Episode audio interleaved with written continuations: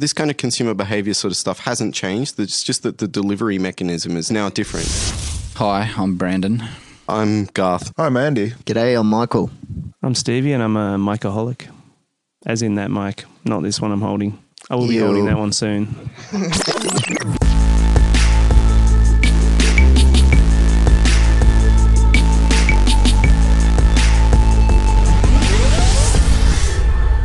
Welcome to Audio One, uh, where we pose one question, walk into a room as friends, and walk out sworn enemies.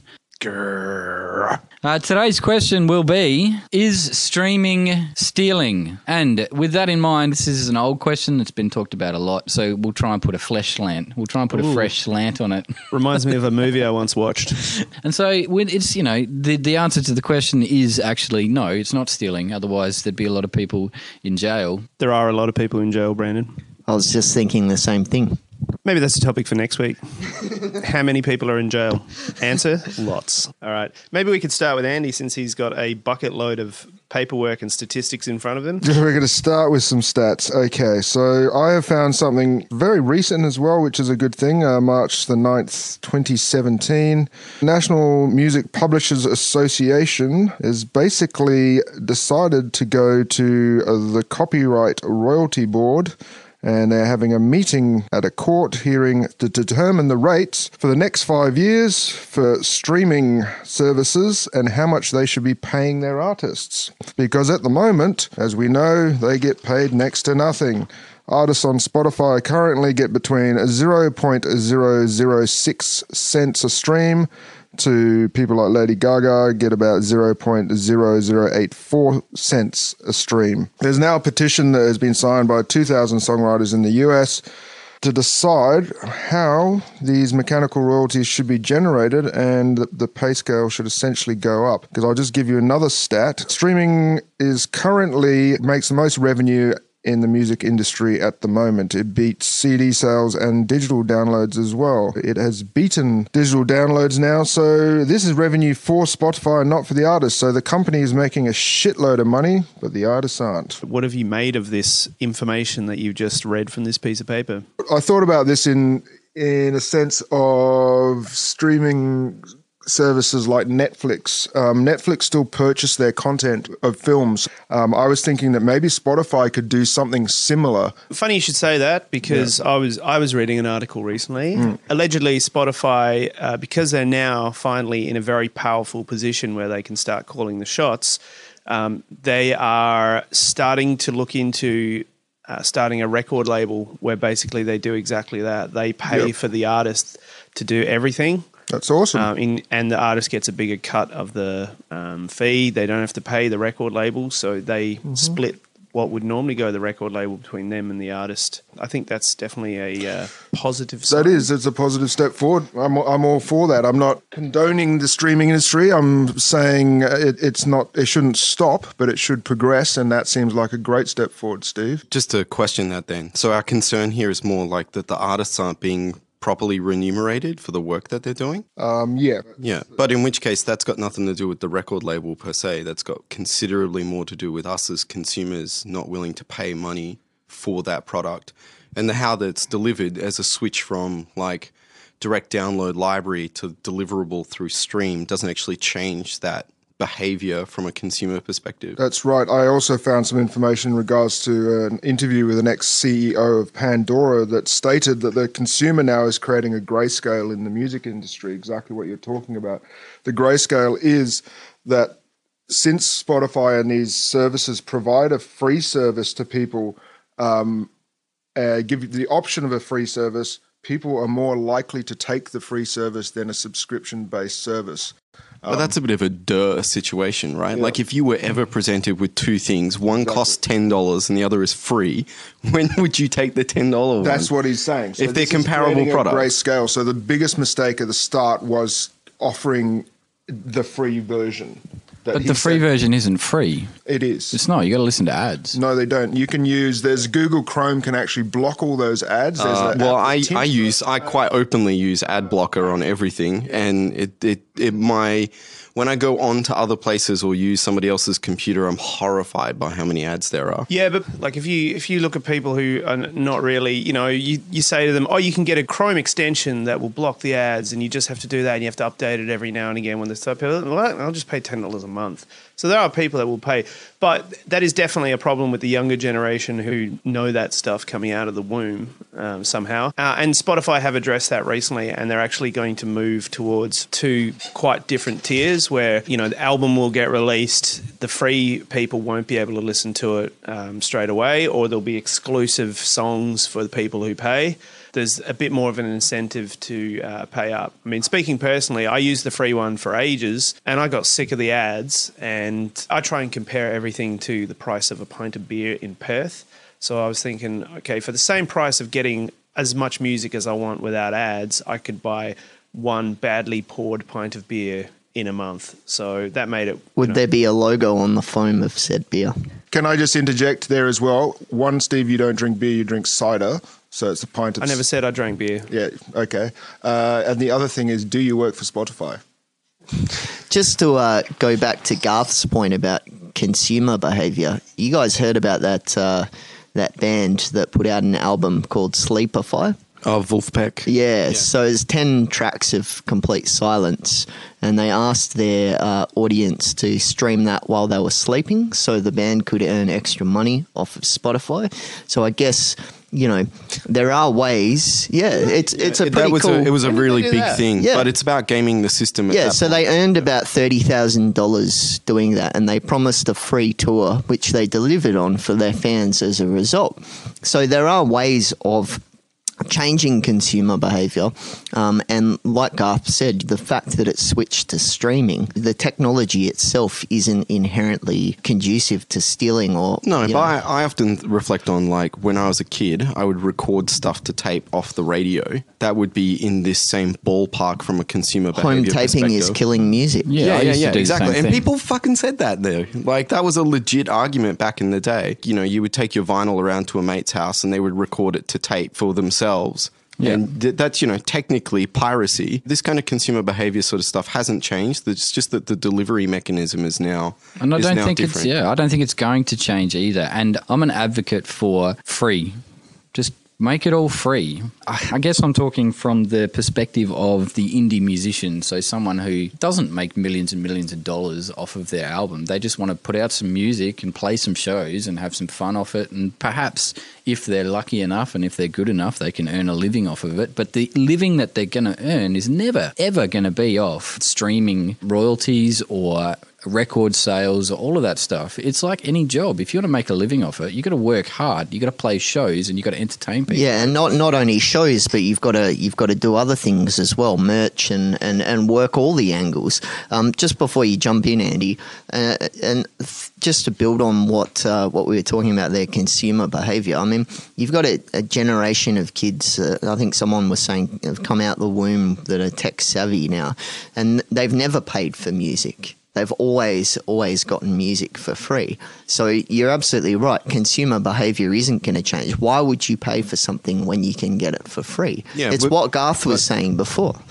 Can I just ask a question to you, Brandon? Is music a form of art? Sure. Then why do we pay for other forms of art and not music? You We do pay for you- music. You pay for painting. You uh, paintings. You pay for books and novels. Have you ever heard You, of- you I would- pay for. Did you pay ever see films. that? Did you ever see that Um, article about having a thousand true fans? Yeah, the thousand true fans model. So that's that's the model, man. Like it's the model for the short term future. I can't see anything changing in the industry in the long term. But it's And I it devaluing as, as a piece of art. Bullshit, it is it's de- devaluing. It's devaluing. It's not devaluing it at that all. music. So Sorry, Andy, that's totally wrong, man. Like the Why- deal. why?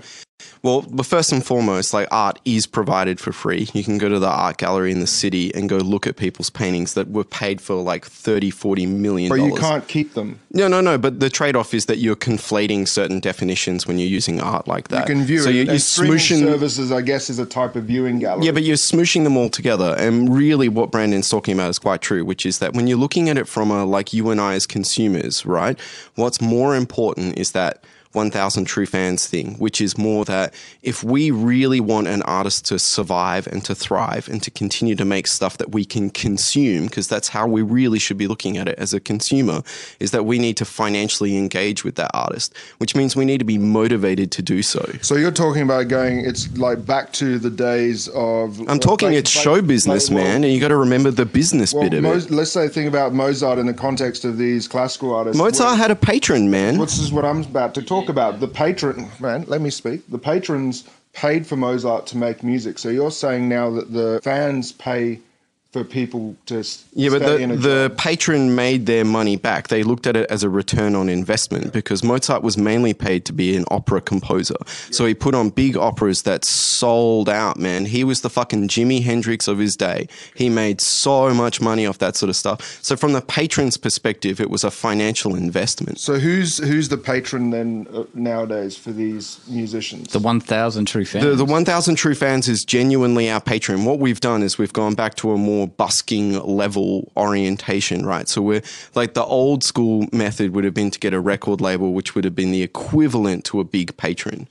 And we don't have that as, well, not that it's not, you cannot have it, but people who are getting it need to have some kind of very broad based appeal in a commercial environment where the art component isn't as important as the popularity component. So if you're making something that is, uh, going to have a smaller market, a smaller niche because it requires some kind of critique or evaluation, then you're suddenly going to minimize your market share or how many people are willing to give you money, you know? There's a big difference between those sort of things. And as indie musicians, that's really what comes down to what's more important. And something like that Vulfpeck thing that uh, Michael was talking about before, that's where it becomes super interesting is people who are encouraging their fan base to participate in the kind of art that they're making. It's sort of an engagement process, right? Yeah, and that, and that's that's the way music was done before we had this sort of little intermissionary period where the labels dominated everything. yeah, Ama- Amanda Palmer does it as well. She's been doing it for years. She's kind of like the forefather of, of connecting with your fans and getting. She, she's getting- certainly one of those yeah. people who's popularized a whole bunch of the methodologies that we're all attempting to use. That's for sure. Yeah. but looking at looking at the technology behind streaming, you know, um, things services like YouTube and stuff like that, it's really um, it's allowed the indie musician to have a much bigger bigger reach than they otherwise would have. And I think that's that's really the key the key point here. It's democratized access to music. It has, which has in turn ensured that only those that are actually pretty damn good at it get the attention. And that Just and that's exceptional. Yeah, that's better than than a bunch of marketing hype, Which is, isn't you know, it? that's what it was like back in 1920 or 1930. In order to, to become a musician and to be a musician, you actually had to fucking be good. It's going back to that. That model is coming back. Milli Vanilli were awesome.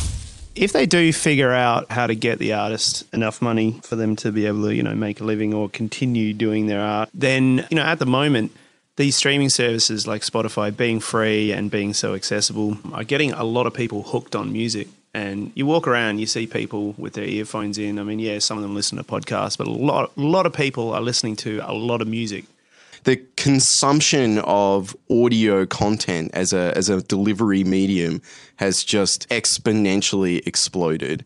And it means that I can now listen to K-pop, which was really hard to do before when I first discovered it. I think that's uh, that's interesting. The, the fact that music is basically free and other audio content is basically free now has created this kind of accessibility to the point where everybody's listening all the time to, to music and other audio services. Yeah, but, but the point I was actually trying to make was that if it does turn around and and they do figure out how to get the artist more money, then it's going to be a windfall for people who make music. People will get paid a lot of money. I've got some friends For who've sure. had reasonable amounts of streams on Spotify and they've made a little bit of cash, but considering the fact that they get hardly anything per stream, if they actually got paid what they were supposed to, they'd be able to set up that studio or make it better or go on tour, pay for it up front, all that kind of stuff.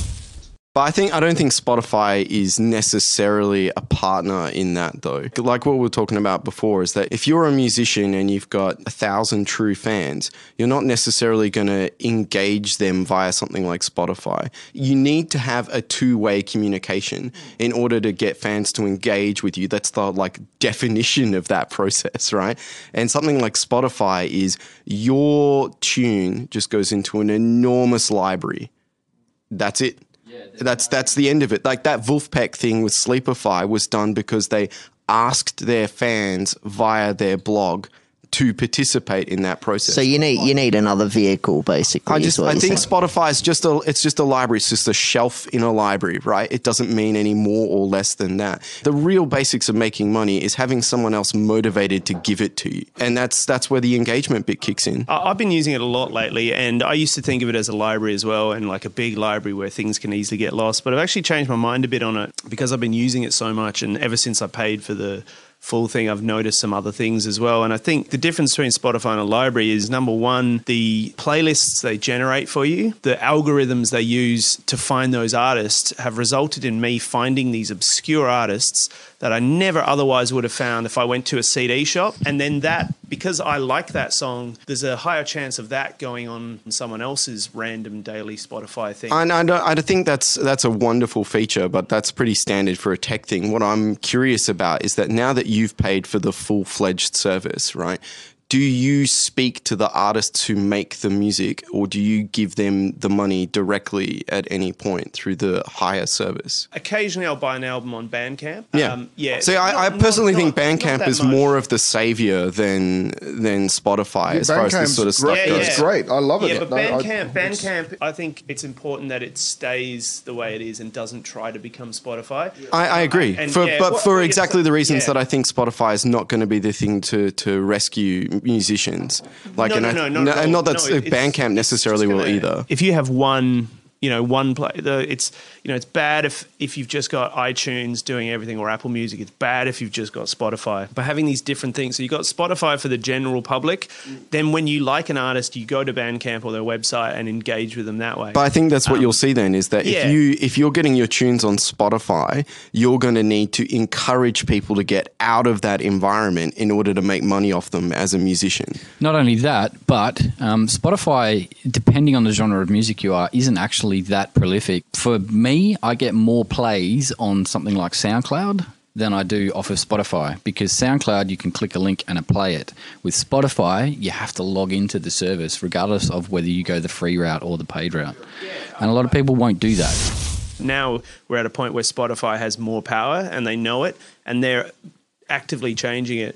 Um, I mean, the other thing I was going to say about Spotify, you know, becoming something different to a, li- a library is I got an email the other day and it was from Spotify and it said, here's all the artists you like that are playing a live show near you in the next month. So they don't make any money from that. When's the last time you went into a public library, Steve? They have pin-up boards at the front for that as you walk into the building. Whoa, whoa, whoa! so Slow analog, down, man. Pin-up board.